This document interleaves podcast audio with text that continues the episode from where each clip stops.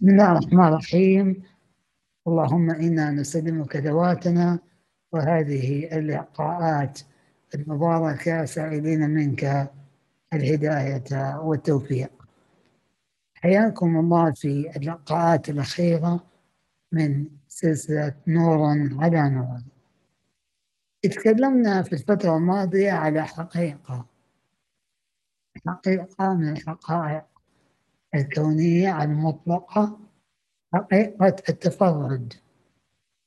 واليوم بنتكلم عن حقيقة زوجية يعني تباينية في تلك الحقيقة ألا هي حقيقة الزوجية.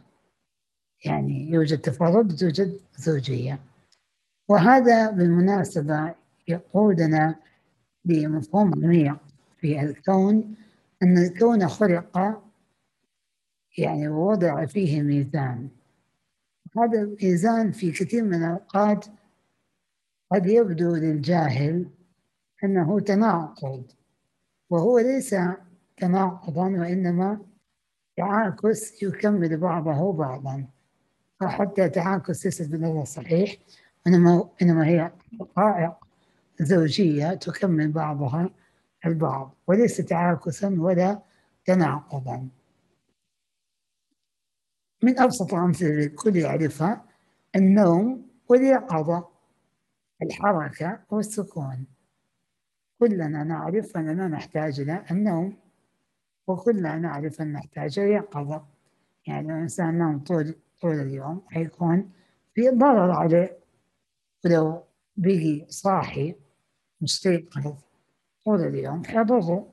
كذلك لو تحرك طوال اليوم بضره ذلك ولو سكن طوال اليوم بضره ذلك. وبالتالي كذلك الإنسان بيولوجيا يحتاج إلى الزوجية.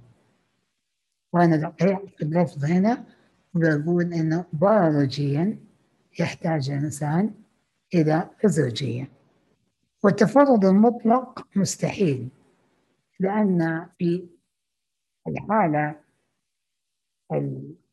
لا يمكن تغيرها أن الإنسان يظل فردا وله رب وبالتالي هو فرد ولكن يوجد الآخر ولكن الآخر ليس بإنسان أو كائن وإنما خالقهم جميعا. فلا يمكن أصلا يعني لا يمكن بيولوجيا أو غير بيولوجيا لا يمكن وجود حالة من التفرد المطلق. فمهما تفرد الإنسان أو البشر أو الكائن يظل الله عز وجل موجود وبالتالي هذا هذا المعنى كلي الكلي متواجد في هذا الكون أو أثره يعني متواجد بما يليق بجلاله. فالإنسان سواء أدرك أو لم يدرك اعترف أو لم يعترف آمن أو كفر ألحد أو وحد لا يمكن إزالة الحقيقة بأن هنالك إله. إله حقيقي رب العالمين. وبالتالي مهما سعيت في رحلة التفضل فلن تنفرد لوحدك في هذا الكون وستظل موجودا ويوجد من هو أعظم منك وهو من خلقك وبالتالي حتى وإن لم يحترم الإنسان أو يشبع احتياجاته البيولوجية للعلاقات الزوجية يظل الإنسان مهما تفرد لا يمكن أن يخرج عن الحقيقة المطلقة بوجود إله. وبالتالي الانفراد الأوحد الكامل المطلق المطلق استحالة على الإنسان أو على البشر أو على المخلوقات.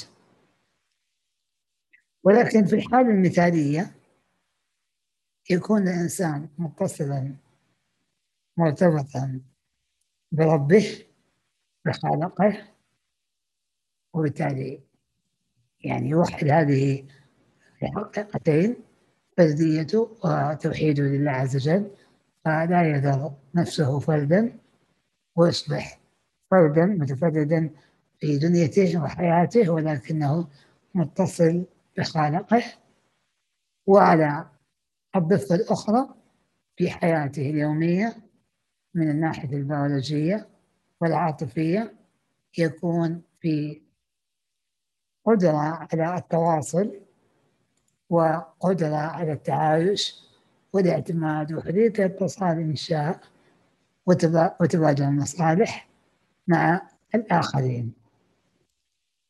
وبالتالي في منهاج حق قوة ذاتية نتكلم عن الزوجية من حيثية الزواج. يعني الزوجية لها معاني كبيرة لكن زوجة تفرد هنا الزواج. لأنه يعني بناء علاقات مع غير الزوجة أو الزوج قد تكون علاقات سطحية أو علاقات عمل وما إلى ذلك وليست بالضرورة علاقة يوجد فيها اتصال أو إشباع بيولوجي عميق. ولكن من الناحية البيولوجية هناك احتياجات تشبع فقط بالصورة السليمة الصحيحة من الزوجة أو الزوج بالنسبة للرجل والمرأة. وبالتالي سنتحدث في السبعة لقاءات القادمة على سبعة مهارات. وبها سنختم هذه السلسلة الجميلة المباركة. نختتم بسبعة مهارات أساسية. يعني لعلاقات زوجية ناجحة. وفقط لذكر الفضل جمعها توني روبنز ودرستها عنه قبل ثمانية سنوات حوالي ثمانية سنوات. وطبعا عندما أقول درستها لا أقصد يعني سمعتها كمقطع صوتي أو يعني دراسة سطحية وإنما أنا درست عنده أنتوني روبنز ومارك وكلوي مادنس. هذول الثلاثة العمالقة في علم السيكولوجي وعلم النفس. هذول الثلاثة مجموعة يعني إجمالي علمهم وتجربتهم خبرتهم تساوي ما يقارب 100 سنة. جون روبنز حوالي 40 سنة وطوي حوالي 50 سنة أكثر من 50 من 100 سنة لأنه توني قريب ال 40 ومارك حوالي 30 وكروي حوالي 50 سنة.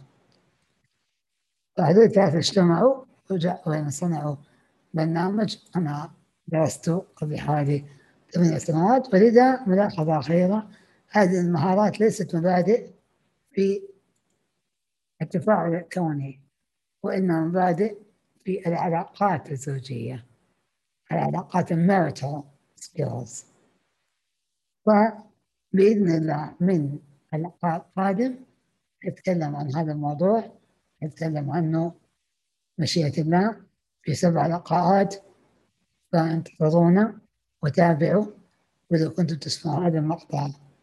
على اليوتيوب فعملوا subscribe و like ترفع ال algorithms ترتفع المشاهدات لهذه المقاطع وسماعها ويستفيد عدد أكبر من الناس منها. وإذا كنت تريد نشر الخير في هذه الدنيا انشر هذه المقاطع لعل الله عز وجل يكتب على يدك هداية أحد أو تنوير حياة أحد. داخليا وخارجيا.